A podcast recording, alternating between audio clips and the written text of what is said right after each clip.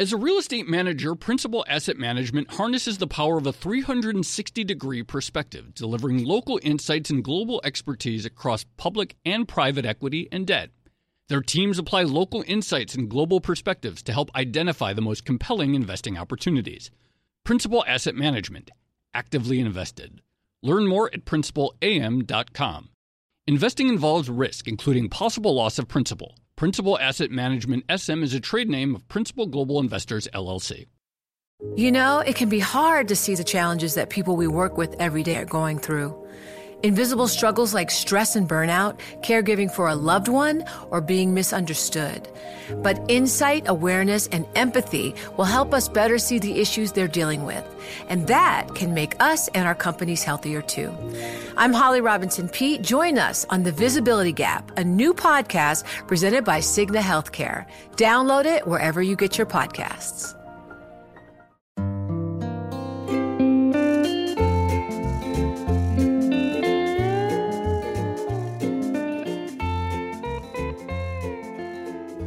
Hello, and welcome to another episode of the Odd Lots podcast. I'm Tracy Alloway.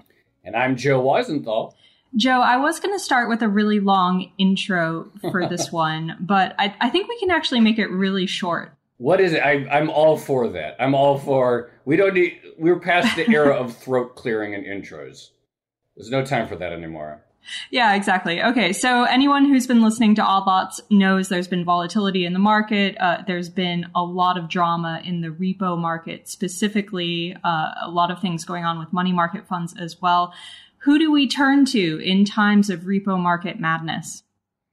Uh, I uh, I can only think of one person when the when the uh, when the phrase repo market madness comes to mind. Yeah, um, and you would be absolutely right if you said Zoltan Pozsar, the strategist over at Credit Suisse. He is with us once again, but to make this episode even better, we also have Perry Mehrling, uh, who we've had on Odd Lots before as well. He's a professor of international political economy at the Pardee School of Global Studies at Boston University, and he's worked with Zoltan. They've co-authored some papers a long time ago, and in fact, Zoltan referenced one of Perry's uh, famous quotes in one of our original episodes with him. So basically, we have two heavy hitters who are going to walk us through what just happened in money markets. Well, I think all. Uh, furthermore, I mean, obviously, you mentioned Repo and Zoltan's work on this, but I think part of what is so extraordinary about this moment is just the degree to which the entire monetary system is coming under strain, and of course, past uh, we had Perry on not long ago talk about this idea of the money view and how everything all of our interactions are this this sequence and series of meeting financial obligations that we've put a, uh, that we've set forth credits debits deficits and so forth. Everyone every aspect of it feeling the strain right now. So i think this is the perfect set of guests to help us understand the storm that we're right in the middle of yeah, a lack of liquidity kills you quick, as uh, Perry would say, and we're seeing a lot of that now. So, without further ado, we're going to jump right into it. Zoltan and Perry, welcome to the show again. Thank you so much for coming on. Nice to be here. Nice to be here. All right, maybe just to begin, uh, Zoltan, one of the things that you always do in your research is uh, I, I know you call up a lot of the market participants and try to get lots of color on what's been going on. Can you walk us through what you've actually heard over the past couple of weeks? Well, uh, you know, the, the past couple of weeks has been um, eventful, to say the least. but you know, when uh, when all this uh, fallout from the outbreak started to happen, you know, when you talk to bank treasurers in various parts of the world, I mean, initially you would call up, uh, you know, the, Japanese treasurers, had treasurers in Hong Kong, and you know, ask them what they would see. You would get conflicting color from them, right? Because depending on your business model, you were either swimming in dollars or you were losing dollars. So if you talk to Japanese banks who are very big in trade finance, shipping finance, Mm-hmm. um, and um, uh, commodities finance, you know, they would say, well, we actually see a big drop off in demand. when you talk to banks in uh, in Hong Kong or or mainland China, that's with clear dollar payments for corporations, they would say that well, we see a lot of corporate customers bleed a lot of cash, and so the money is slipping away from them, and because it's slipping away from them, it's slipping away from us. So you know, dollars are a bit tight, and so it was very hard to to kind of come up with a with a with a unified theme about whether this is going to be a net positive or a net negative for funding. So it was a bit uh, bit confusing. And then I think it was the second week of January. Um, you know, James Sweeney, the chief economist at uh, Credit Suisse, who's our uh, third musketeer, uh, musketeer meaning uh, you know Perry, Zoltan, and James. You know, he tumbles into my office and he just says, well, you know, this uh, IP shock that we are going through um, and your stuff, I mean, this is where the two things meet because, and I think this this uh, meme from him is going to go down in, uh, you know, as one of those heavy hitting memes that, and he said, the supply chain is a payment chain in reverse. So that set off a certain set of sparks in my head thinking, okay, so that's, that's useful to kind of frame everything that I hear from uh, from all these bank treasurers and these conflicting colors because certainly, I mean, you know, if you're not producing, you don't need to finance the flow of goods commerce. So that's why some people have dollar surpluses. But then, um, if uh, you're not producing, you know, some people are not getting payments, and so that's the that's the um, uh, the payment deficit of of other players. And then if you think about it, you know that kind of makes sense because in a shock like this, uh, you know, and this became obvious uh, uh, at a call uh, in early February with uh, Hong Kong clients who were you know joking that well we just got our credit card statements and it's a big fat zero because there's nothing mm-hmm. to spend money on. So you know it's natural that when something like this happens, you have a bunch of deficit agents, as Perry would call them. You know, these are the guys that, you know, lose dollars. And then you have a bunch of surplus agents, you know, entities and households that can't spend because there's nothing to spend on. You can't really do much in your apartment. And, you know, the banking system's role is to basically clear these imbalances between surplus and deficit agents. The problem now is that these deficits are becoming so deep and their duration is becoming so uncertain that no bank in its right mind is going to be willing to kind of land into this, you know, growing black hole, so to speak. Um, you know, and then the stresses came from that in interbank markets, and then the Fed stepped in. But uh, we can we can get to that uh, later on in the conversation. But basically, that's that's how I would uh, frame it, and that's how that's how these colors are are fitting together that you get from bank treasurers. Perry, Perry, how would you sort of, in your big big picture framework, describe what you see is going on? Um, well, Zoltan has uh, given a good lead in about the last several months. Um, uh, and we had some conversations about this before. Um, what I particularly would draw attention to is what's happened in the last two weeks, okay, which is clearly um, some market breakdown and and specifically this dash for cash that has been going on. That there's an attempt to liquidate the uh, you know, treasury bonds um, and turn them into spendable cash, um, and the dealers weren't taking the other side of that, and so there was some some dislocation um, there, and also corporations that have credit lines are drawing them down in order to have that cash on hand. So this dash for cash, it's it's a dash for dollar cash.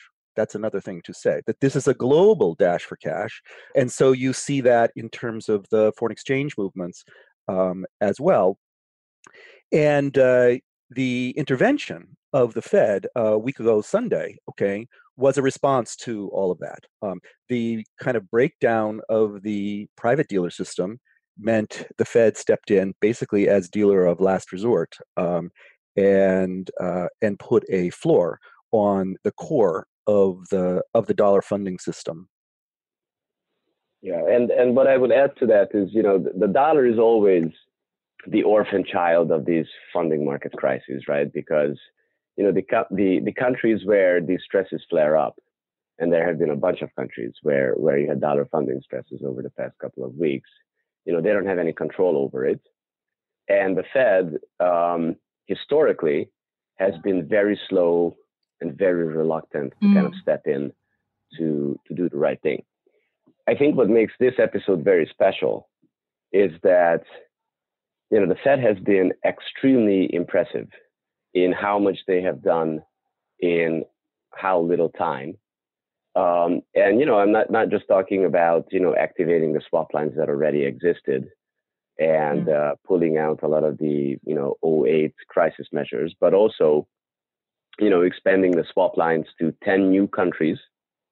Uh, that was a very big step, and um, you know launching some new new facilities that were not launched back in 2008. So you know the Fed is has done a, a, a heroic job in in backstopping this entire system. Yeah, it's kind of crazy to think that all those measures have been unveiled in just the past couple of weeks. And if we compare it back to the 2008 financial crisis, that was, I mean, it seems achingly uh, slow compared to what we just witnessed, actually. Uh, just to back up for a second, both of you have mentioned the dash for cash and specifically the dash for dollars. Can you talk to us why dollar funding is so important here? Why don't we worry about local currency funding? Well, maybe I'll, I'll start there. So, local currency funding, we don't worry about because, again, every country has a central bank and every central bank can print local currency, no problem. But, you know, local currency is used locally. What makes the dollar special is that everybody uses it, but the one central bank that can print it is only the Fed, right? So, you know, it's true that a bunch of countries have FX reserves, but uh, you know, when we think about FX reserves, people often overlook the fact that FX reserves are basically investment portfolios that are not sitting in cash. Um, and uh, you know, when you need to tap into those FX reserves, you either are taking your money back from the FX swap market. So instead of lending dollars there, you kind of pull it back and you give it to your local banks. Or if it's treasuries and mortgages, you just liquidate them. And when you liquidate them, you're basically uh, leaning on the dealer community here in uh, in New York, who then put it in the repo market, and that's where that's where the stresses would uh, would show up. But um, the Fed and the swap lines are helpful in that regard, in that you know they can put dollars into the system without uh, without there being any kind of step where you would liquidate assets, and you know the fact of someone raising liquidity is stressing out money market rates would just kind of not be a part of that picture. But um, um, that's that's why the dollar is uh, is uh, is so special in that regard. Yes. The, uh, so maybe a little pedantic point there. Basically, what is happening is the Fed is expanding its balance sheet on both sides.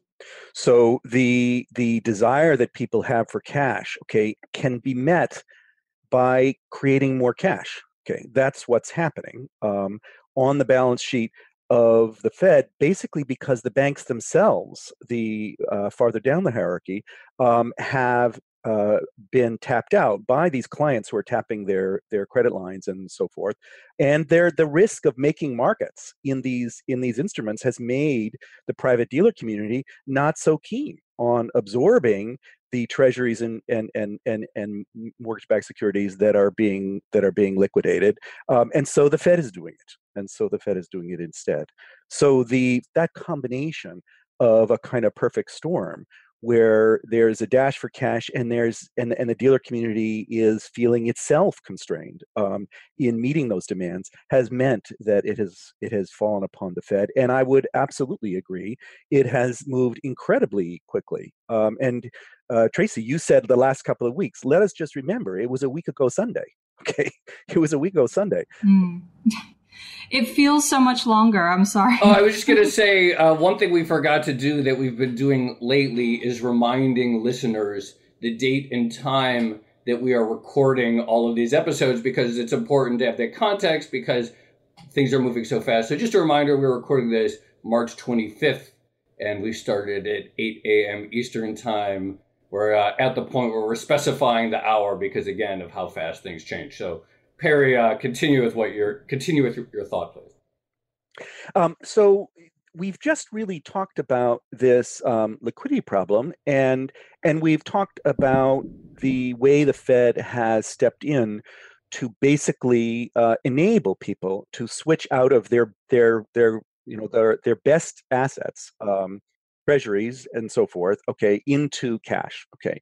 Um, the, but it's a much larger market than that. And the deeper problem, okay, that the dealer community is facing, or I would say I'm imagining, I'm going to ask Zoltan about this, is that basically this whole shock to the global uh, supply chain is causing a repricing of assets all over the world. And that repricing is, is itself a big challenge. Um, nobody knows what value is. And the disruption of the dealer community means that that price discovery okay is is impaired um, that prices are moving because of liquidity problems um, that people are mistaking for value for valuation problems um, and it's hard to sort those things uh, sort those things out. Yes uh, yes it's it's hard to sort them out. I mean certainly you have you know you have you have an industrial production shock uh, you have a service sector shock. You know, the, the, what makes this uh, episode so special is that usually services is very acyclical and stable. You know, there's a bunch of IP cycles right. all the time, but you know the two never coincide, and uh, you know we've never had anything as deep as what we are going through now. You know, certainly that is hitting the valuation of credit because uh, you know in, this time around it's not mortgages that are the problem it's not treasuries that are the problem but it's credits because it's the corporate sector that is basically bearing uh, the brunt of this fallout. And so you know that makes it very difficult to value things. Um, then when you when you come to the actual market making and price setting mechanism that the dealers usually provide you know they can't really do that function either because you know, it's not only the case that everybody is trying to kind of protect itself and making sure that you're there for your corporate customer who you have promised a corporate credit line to, so you have a contractual obligation to kind of meet that. But also, you know, keep in mind things have been moving very fast. You know, the government is now asking the banks to show forbearance to small businesses, households, everybody in your in your in your home country. And you know, in English, that means basically that you know the banks are not going to be getting interest payments. They are not going to be getting principal right. payments because you are extending the time at which you will get those inflows. You are basically increasing your loan book. So all this forbearance and all, all the corporate credit lines getting drawn down is basically inflating banks and dealers balance sheets. Uh, it's adding a ton of risk weighted assets and you know balance sheet is like an a4 sheet of paper that you know you start to scribble on when you go to the green market i'm going to buy this and i'm going to buy that. And when you run out of space you know you can't write anymore. So balance sheet is finite. And mm. because the balance sheet is finite and you're being asked to do the right thing locally for people and businesses on the ground there's a lot less balance sheet for you know less balance sheet for making markets in repo, less markets, uh, less balance sheet in making markets in the FX swap market, less balance sheet to take on, you know, credit assets as on your inventory to kind of smooth the the the, the pricing mechanism. So, you know, all this market making stuff is becoming luxury, uh, as I said in a recent note, and uh, you know that's why it's it, it was so important and so good that the Fed stepped in as I mean, I would even say they are like dealer of first resort because you know no one is going to mm. have the, the the ability to kind of make markets on scale. So they stepped in and they are taking on some of this market making and price setting process. And you know what what Perry would say is that the Fed is now making the outside spread, but that's basically what this is about. That that private market making mechanism is I wouldn't say broken. It's just probably taking a little bit of a back seat because you have to provide so much on the ground. Yes, I would I would say that it is making the outside spread. That's right. Okay. But it but it's important to note that it's making it's making this spread, it's making these markets in very specific core area of the market, okay? Not the not the whole thing. Um, and that that will keep the wheels from falling off the entire wagon right but there is still going to be a lot of disruption and that's because value value discovery is not so hard in treasuries, okay, because um, we know that the US government is going to survive this crisis, um, even if it has to borrow another $2 trillion or whatever. Um, this is war finance, it's war, it, the US will still be around. Whatever industries recover will pay taxes to the federal government, and that is that means that treasuries are are are are good assets. We're not, however, sure that all these industry industries are going to survive, um, or that they will emerge from this crisis in in the same form as they they went into it. Okay, the the natural feeling is to imagine that somehow we'll just restart the economy like it was before. That seems to me improbable. Okay, and so the the price discovery mechanism is also about the reallocation of capital. Um, this is a very big uh, a real side shift. Um, and it's important to use the apparatus of government to facilitate that real side shift. That's not about the Fed. Okay, that that's the Fed is just providing liquidity in core markets. Okay, uh, that's that's a bigger problem, and and the fiscal side of this is is where that's going to be dealt with. I would imagine.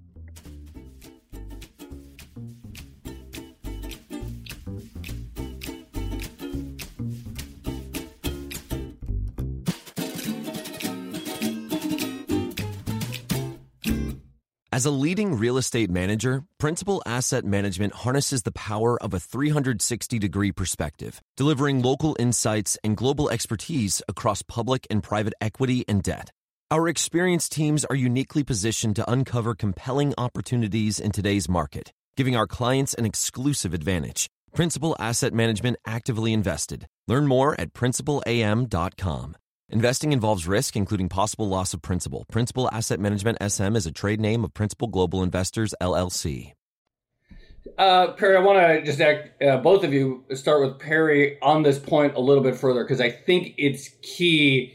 We've seen, as uh, you mentioned, okay, the Fed can easily make a market in treasuries. We've seen an expansion of the Fed's role in other sort of private credit, uh, money markets, uh, high quality investment grade company credit and so forth.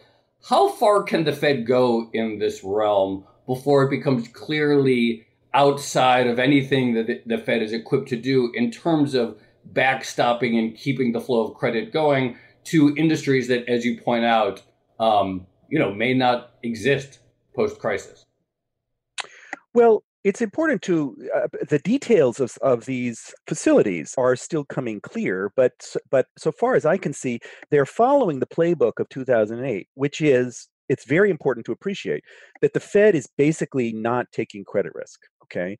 Um, that it is that it is the treasury or some other body okay that is going to be taking credit risk. Um, the fed can expand its balance sheet there is essentially no limit. I mean, you could put the entire financial system on the Fed's balance sheet, and that's sort of what we do in wartime. Um, but I don't think we're we want to do that um, because getting it back off the balance sheet is not so easy. Um, uh, and so that's what we're trying to do is to be selective um, and uh, and and and and think about what comes after. Yeah, I mean, uh, maybe I can I can share a little yeah. anecdote that it's just it's just remarkable how you know the reflexes of the market don't really change because a lot of uh, a lot of investors you know that they are buying you know that, that are buying credit um, from the world over on a hedged basis you know credit is cheap now because the fed cut rates to zero hedging costs mm-hmm. are way cheaper so this is a great opportunity to to kind of load up and um, you know old habits die hard but I but I would agree hundred percent that uh, there will be some long-term implications from you know what debt is uh, viable and, and and what is not. And you know when you look at corporate uh, credit defaults over over time, you know what you notice is that you always have sectors that were hit by something unexpected, uh, and that was their undoing. So like Kodak in Rochester, New York, and right. uh, I don't know, the cigarette companies and, and, and, and all this stuff, right? So you always have these things, and I think COVID nineteen is is another one of those where if you have some long lasting changes to the ways people live, I mean, maybe no one's gonna go to, you know, not to pick on certain sectors, but you know, you can you can let your your imagination run free. So you know, and you know, there's going to be a lot of sectors within the IG universe, the investment grade universe, that are are going to be subject to these changes, and maybe some of that that is not going to be viable. The Fed is following this dictum of you know, lends freely against what's normally is good collateral. Right. And so in the current circumstances now that that includes credit. But again, what we have so far is a one-page term sheet. You know, it's unclear who can issue into it. Uh, it's unclear at what price they will take. Uh, you know, the, the the primary issuance. It's unclear what price they will buy the secondary paper. It's helping the liquidity and and to kind of make sure that people are uh, not having cash flow problems, assuming in a way that you know this stuff is going to go away in six months. And if it doesn't, I think that's a, com- a completely different conversation and a much more complicated picture. So, since we're talking about credit risk and timelines here, I, I wanted to ask uh, about banking regulations in the current scenario because even though we've seen this massive volatility, we haven't really seen um, the banks necessarily strained, or at least not strained in the way they were back in 2008. Lots of people are talking about how this is vindication for the regulators. For instance, you know, all the banks have to hold high quality liquid asset portfolios now that cover, I think it's a, a month's worth of outflows or something like that. So, how have those measures helped in the current crisis? And also, how have they sort of played a role in what we've seen over the past few weeks as well? Oh, they, they have helped. They have helped a lot. So you know, I get that question a lot. You know, should the regs be eased? And mm. uh, I would say absolutely not. You know, that would be a mistake. Uh, you know, just for context, in 2008, you know, the way the, uh, the, the you know the game used to work is, you know, someone would call the Fed on Friday saying, "Well, we don't have money, we can't open up on Monday," and then everybody had to go in you know, on the weekend to kind of figure stuff out for the Monday Open. And so, you know, in in my mind, you know, the whole purpose of Basel III is to kind of elongate that response time to 30 days. You know, so the reason why we managed to get this far without the banking crisis is because the banking system has been fortified by liquidity buffers, by capital buffers, uh, by limits on balance sheets, limits on you know what banks can carry on their on their books, uh, all these uh, all these things, and so that is a very important part of the picture, and that's why we don't have a viral outbreak with a banking crisis. You know, if we had this outbreak in 08, uh, we would have had a banking crisis because of this because of this outbreak. So, you know, that's a that's a good thing. You know, when you go into the finer detail you know you will you will re- realize that some jurisdictions already required their banks to match outflows in one currency with liquid assets uh, in the same currency and some jurisdictions have not. So that's why you know when these dollars started to slip away in certain parts of the world um, you know the liquidity problems showed up very quickly because you know you had your HQLA, your liquid assets in local currency, but your outflows were happening in dollars, so you had to go into the FX spot market to kind of bridge the difference. But but so you know the regulations were a good thing in in the current context. In terms of this luxury thing that we talked about, right? That banks have finite amount of balance sheets, you know, because you're being asked to provide more for the real economy, you don't have as much balance mm-hmm. sheet for market making. Uh, should we ease the regs for that?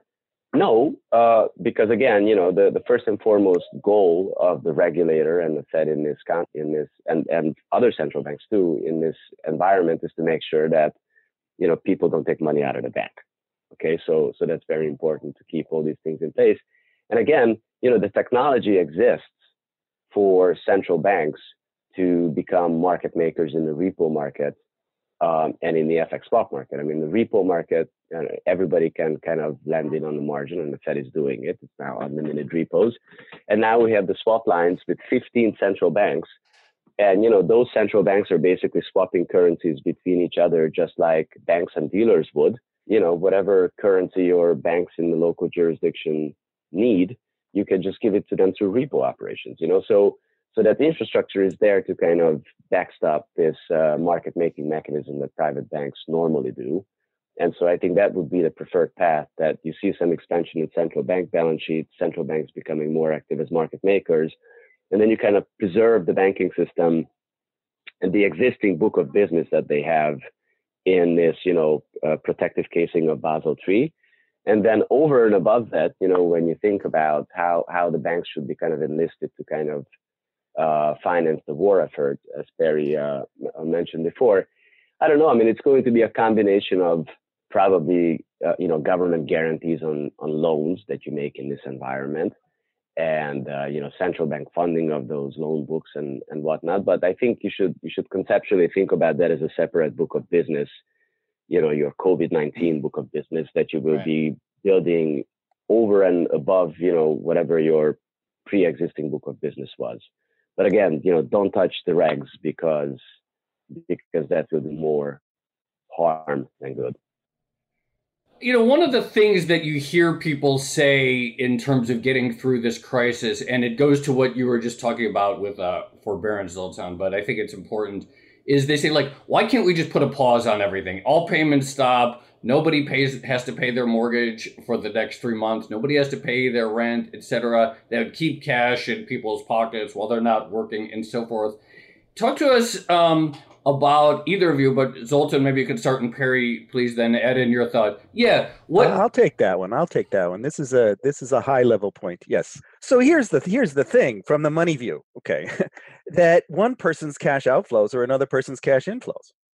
So that um, when you when you say, well, um, one way for me, okay, to build up my cash balances to to make to match my my uh, diminished inflows to my uh, is is in fact just to stop stop paying you know but that of course spreads the virus right? Because then somebody else is going to have a diminished cash inflow. So uh, that's that's that's a concern okay and uh, sort of that's what zoltan was hinting about about this forbearance right that so you want to make sure that you you don't have a multiplier effect that comes from that and you can do that if you're using the government's balance sheet more generally not not the fed here you know that so it's that yes i'm not paying my mortgage but the government's paying the mortgage you know so then you then you stop that spread um, and that seems to be sort of what the idea is behind this fiscal package um, and in, in multiple areas of the of, of the economy. The Fed is trying to keep the short-term money markets operating okay notice you know it is it is important what zoltan said to distinguish between that kind of thing and this fiscal operation the longer term war finance though that's a different story okay but but putting you know putting out these liquidity swaps at at 25 basis points that that's a very tight spread okay? So that's tighter than it ever was in 2008 i think you know? So this is the central bank saying forget this cross currency basis swap thing okay that you've been desperately trying to do you know to facilitate global dollar funding. We'll do it. The central banks are are stepping up big time that's that's a very strong message and uh, so i just want to underline underline that and and the commercial paper facility um, as well. No we haven't talked about what's been happening in the uh, in the money market mutual funds okay?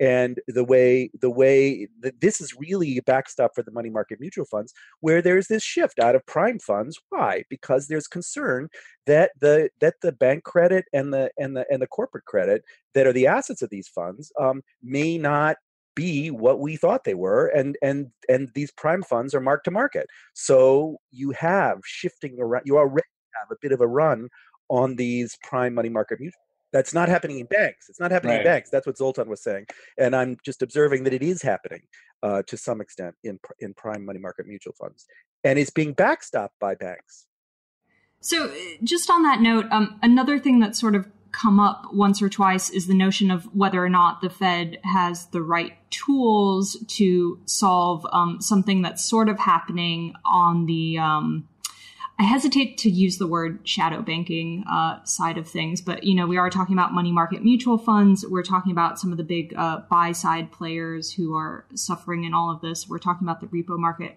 as well. Um, does the Fed have the right tools, or is the Fed sort of hamstrung by having to deal with banks as intermediaries?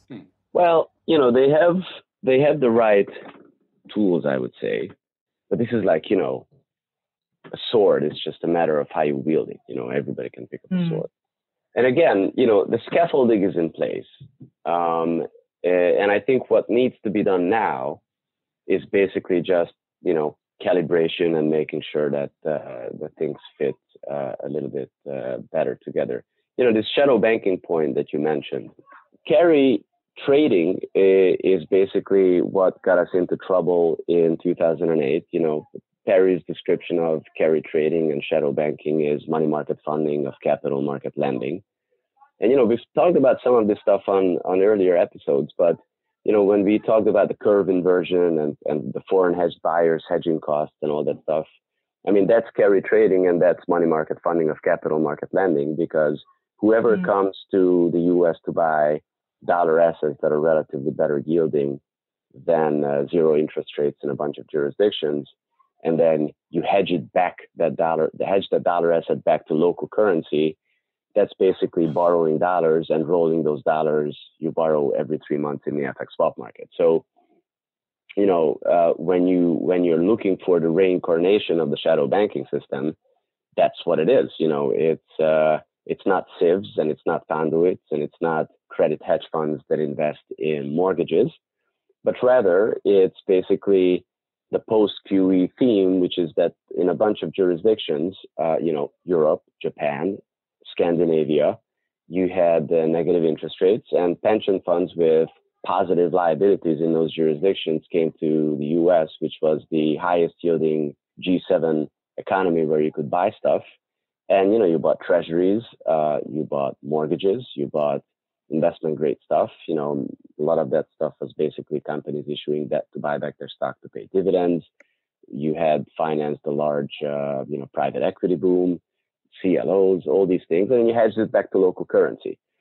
So, you know, the Fed is essentially backstopping the shadow banking system again. Uh, the only thing that's missing in this whole edifice is probably has less to do with the Fed. I think for the Fed, the big step was to extend the swap lines to jurisdictions other than the original five, which were, you know, Canada, the UK, uh, Europe, uh, Switzerland, and, and Japan the responsibility now is with the local central banks that were given the new local central banks that were given access to these swap lines the new and the old central banks that, that have access to the swap lines which is to kind of take the big step and go around banks and lend those dollars to end users directly right? Because what I mentioned about banks being asked to show forbearance to local businesses and uh, and households, you know, that's a theme in every country uh, where uh, where where we have an outbreak.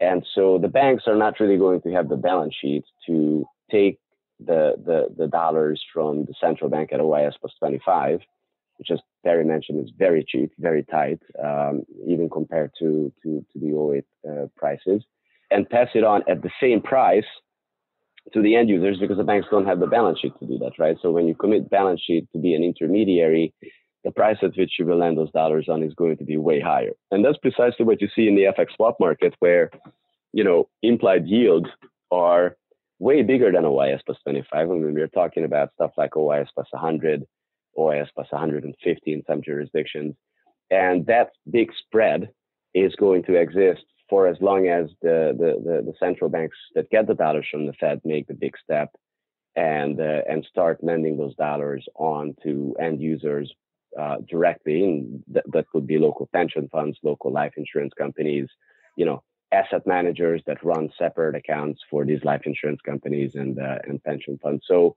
you know, a theme that uh, we've been emphasizing uh, all these years in uh, in some joint work with Perry and James Sweeney is that you know the central banks should be backstopping markets, not right. institutions. And so for now, we are still hmm. very institution specific in that everything we are trying to do, we are trying to do through the balance sheet of a bank. Uh, but again, I think this is the time to to probably consider broadening the entities that we do operations with. I want to ask a question, Perry, to you about what the post-crisis landscape looks like because I remember I think I was watching one of your lectures on YouTube, and you described in one of them how the economy essentially consisted of all of us making these big, um, taking these big risks, these uh, promising future obligations. I think you compared it to sort of building a bridge, and we don't really know where the bridge is going. And anyone who has a mortgage has committed to making a monthly payment for the next 30 years of their life, despite the fact that they really have no idea what's going to happen over the next 30 years of their life between their employment, the stock market, and everything else. After we have this incredibly sharp, severe shock to everyone's cash flows all at the same time, this truly like traumatic global episode, you have a lot of economists that are like, okay, we're going to have some sort of V shaped recovery. After we get the virus beat in Q2, then we're going to get this Q3 rebound as everyone goes back to work and spending. But what does this look like to you when, in terms of the future of people being willing to commit themselves to making long term financial obligations after coming through an experience like this? Uh, well, uh, that's the big one, isn't it? Okay, and this gets back to this gets back to what we were talking about uh, 20 minutes ago. Okay, about that this is a shock that is that is changing the landscape. Okay, and so as you're the that in terms of building this bridge, you know, we were building this bridge toward the future, and the uh, last mile of that bridge has just all collapsed. Okay, and the shore that we thought we were building toward is not. It turns out it's not there, and so we need to build in another direction. Okay, and what that direction is will emerge from millions of decentralized decisions or guesses or or or views about that. There'll be some, you know, government guidance, but just go back to 2008 okay and observe that what what happened in terms of the expansion of credit since 2008 it's really mostly a story about the periphery about the emerging market economies okay? E- expanding dollar borrowing okay? Zoltan said how you know these pension funds in europe are coming and buying assets in the united states.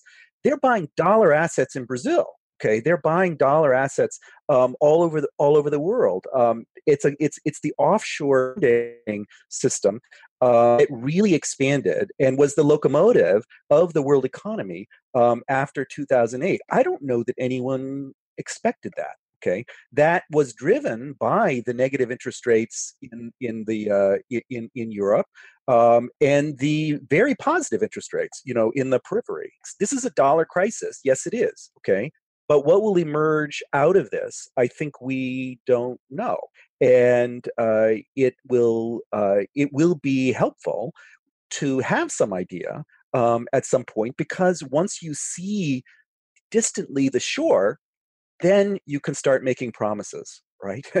That you you know where you're building toward. You know what you're building toward. Right now I think we don't know what we're building toward. We're imagining that uh, particular industries industries are definitely on hold. You know, all the restaurants are shut, all the theaters are shut. You know, talking about New York City, but presumably that's not forever. Um, it's that's just a virus thing. But there are the supply chains, the rebuilding of the supply chains, or the dismantling of them. You know, this story about onshoring all, all of our all of our pharmaceutical production or things like that. These these take time it's dismantling part of the bridge that had been built and building the bridge in a different in a different direction. Mm. Uh, Zoltan, I'd love to hear your thoughts on the long term implications for the way the financial system works, specifically since um, you've been writing about basically the lingering impact of what happened in 2008 on how the repo market works and and what it means when it clashes with the uh, the winding down of the Federal Reserve's balance sheet. How do you see this playing out over the longer term? Well, uh, it's it's probably too um, too early to say. I mean, obviously, you know, some of the basic questions is, you know, how long is this going to persist? Is this going to be recurring? Um, are we kind of going to have to reorganize our economies and, and way of lives and, and ways of finance around this? But I think I think the regulations are going to be still in place. Probably the regulations are going to be a bit tougher because you know this is no this is no different from uh, global warming and what it means for finance and stranded assets and you know all the good work that um, um, the Bank of England under under Governor Carney has has highlighted in the past. You know, this is just this is just a variation on that theme where like we have like now this viral outbreak that's causing havoc across the financial system. You know, global warming could be that issue in a couple of years. So I guess one theme that can come out of this is, you know, all these tail risks that we talk about, typically don't happen. They are very real. They can happen. So should we do anything over and above Basel III to kind of fortify things. That's number one. Number two, uh, I think longer term supply chains are going to be rethought because whether this is a one in a hundred year or one in 20 year or one every two years or twice every year event, I think what's becoming very apparent is that the way we have organized the world around us doesn't really work. Uh, I mean, you can't have just one country produce everything and everybody being exposed uh, to to that uh, link in the chain. You know, what we issue debt for is going to be thought about. Um, I think even the government can think about ways to kind of put caps on, I don't know, stock buybacks, stuff like that, because, you know, corporations should be taking a share of, of, of making sure that when things like this happen, you know, they can, they can, they can retool more efficiently. You have spare factory capacity and all these things. And then third, I think, you know, when it comes to so we talk about the banks. We talk about uh, you know what uh, what company how companies are going to be running their supply chains, what they can issue debt for. You know what's a reasonable amount of debt load that you can run with, right? I mean, a part of the reason why we have to you know backstop the IG market is because a lot of debt that was issued was basically there to do financial engineering, you know, buy back stocks and pay dividends and all that stuff. So maybe our tolerance for that going forward is going to be less. And the third thing, you know, portfolio investing. I mean, the only the only theme that's been driving those flows is where is the yield the best? You know, as Perry said, you know, I'll issue in dollars because my local yields are even higher, and then I'll buy dollars because my local yields are zero. You know, so so I think when you when you are a portfolio investor and um, and you know your government can very easily put its foot down and say, all right, all this, you know, yield chasing cross border stuff, let's put an end to it. And how about we, you know, issue more sovereign debt, you buy that stuff, and we spend the money on building more hospitals, more dams, I don't know, you know, use your imagination. But basically, at a time of war finance, which is a theme we, we, we referred to earlier, I think the emphasis is going to be on financing stuff locally and uh, and less less on the global themes. And so I think this is just going to fracture uh, the, the world of finance for sure. It's going to change it, and and I think it's going to make the world onto you know little separate islands floating in ocean. But we're not going to be as connected and as global as as we were.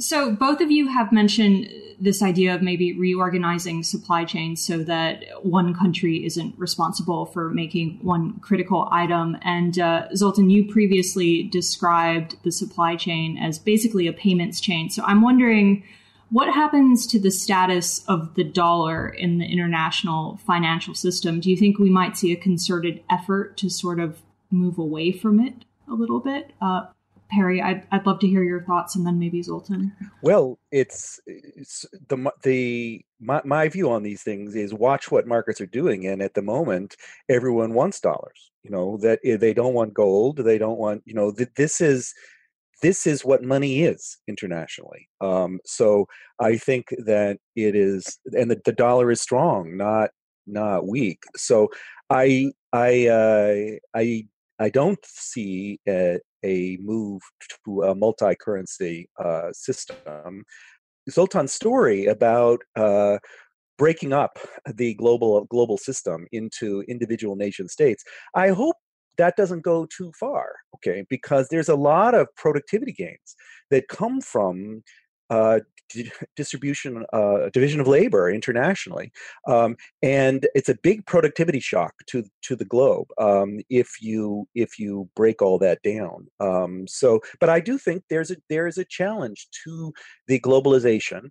Um, I think that financial globalization could continue um, even if even if real side globalization is pulled is pulled back. There are big efficiencies in having a single world currency for trading and for and for finance and i think that we we're we're seeing that it does require somebody to manage it um, and that is if, there's a particular if there's a particular country that's issuing that currency um, that's what we're seeing that the us is sort of managing that um, and that's a responsibility and uh, it is uh, it's it's a good thing it's a good thing Yeah, I mean, two two things I would add to that.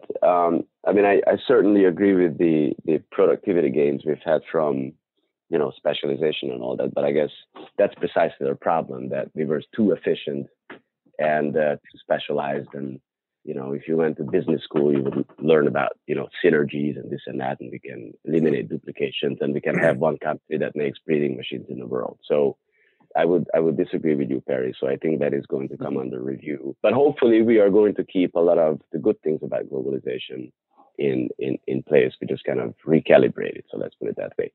Uh, in terms of the dollar, again, you know, I would have worried if the Fed doesn't do the right thing in terms of the swap lines, but again, they they did, and so and so I think the dollar is going to probably come out stronger uh, uh, from all this because of it. Um, and um, and so that was uh, that was a good thing that the Fed did. Okay, well, uh, absolutely fascinating conversation. It was so good to have both of you on, and I, I guess the next episode we do, we're going to have to get James Sweeney on, and and we'll have all three of you, the money market trio, the three musketeers. let's do it. Uh, let's. I'm already looking forward to that. It is really a treat and an honor to get to talk to both of you. So thank you for taking the time. Great. Stay safe. Bye bye.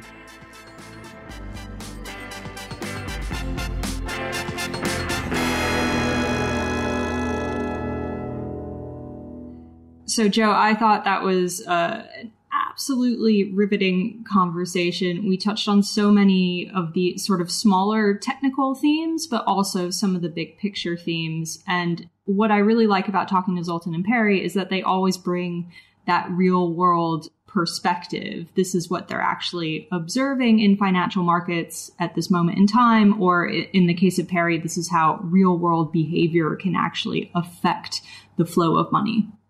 Yeah, it's I, that really was a treat getting to talk to both of them at the same time like that. I don't have too much to add because I think they said it mm. all. I love um, Perry's analogy of this idea: we were building a bridge somewhere, and that last mile of the bridge has been destroyed, and until we know what the end of the what the what the new shore looks like, no wonder things are so chaotic and unstable in financial markets. Because until we have some view of what that looks like, how can you do anything? Yeah, and I think the conversation really crystallized the idea that what we're seeing in markets right now is this cash shortage or a run on cash yeah. and a run on dollars specifically. So it really highlights the centrality of the dollar, which is something that we've discussed in a bunch of previous Odd Lots episodes now. And it also highlights the power of the Fed, right? Like the Federal Reserve right yeah. now is basically responsible for keeping the entire global financial system afloat. Uh, and I take Zoltan's point that what they've done so far has been great, but I, I guess my question is, if this were to happen again in, you know, four years' time or, or a longer horizon, would the Fed do the same thing? Can we always rely on this one body to sort of inject as many dollars as needed into the financial system? Yeah, you know, thinking about past episodes we've done one that I would recommend people listen to is uh, David Beckworth. We talked to him last summer regarding that Mark uh, that Mark Carney speech at Jackson Hole last summer, which right. uh, got a lot of attention because he identified this exact issue, which is that you know we don't have a gold standard anymore, but we do have a dollar standard, and essentially that everybody has to all around the world. I love. Uh, I think it was as Perry put it. It's like European investors going to Brazil for dollar investments. Like that is the world we live in, which is that no matter where you are, essentially you're scrambling and looking for ways to acquire dollars or make money in dollars. And we're really seeing that uh, that sort of that need and demand on sort of hyper speed over the last few weeks. Yeah, and the other one has got to be Hyun Song Shin from the Bank for International Settlement. Yeah, uh, he's done so much research on this about specifically how a stronger dollar sort of feeds into the rest of the world, and that's certainly something that we're seeing again at this moment in time. But and I would I would encourage anyone if you're at home, pull up a chart of the dollar over the last three months and just look at the straight line up. Yeah, it is really one of the most jaw dropping charts. I mean, we the stock market crashing is a jaw dropping chart. But the straight line up in the dollar is the sort of purest crystallization of this incredible demand for what is essentially the sole global currency. Yeah, if you're stuck at home, pull up the dollar chart and listen to a couple of Odd Lots episodes all about the dollar. That's that's a good use of time, I'd say. That's a, a good way to pass the quarantine. Time. Yeah, exactly. All right, well, this has been another episode of the Odd Lots podcast. I'm Tracy Alloway. You can follow me on Twitter at Tracy Alloway. And I'm Joe Weisenthal. You can follow me on Twitter at The Stalwart. Zoltan isn't on Twitter, but Perry is on Twitter, although he doesn't tweet enough. Oh no, he tweets a bit. You should follow him on Twitter at P. Mehrling. And of course, you should follow our producer on Twitter, Laura Carlson. She's at Laura M. Carlson. Follow the Bloomberg head of podcast, Francesca Levy, at Francesca Today. And you can check out all of the Bloomberg podcasts on Twitter under the handle at podcasts. Thanks for listening.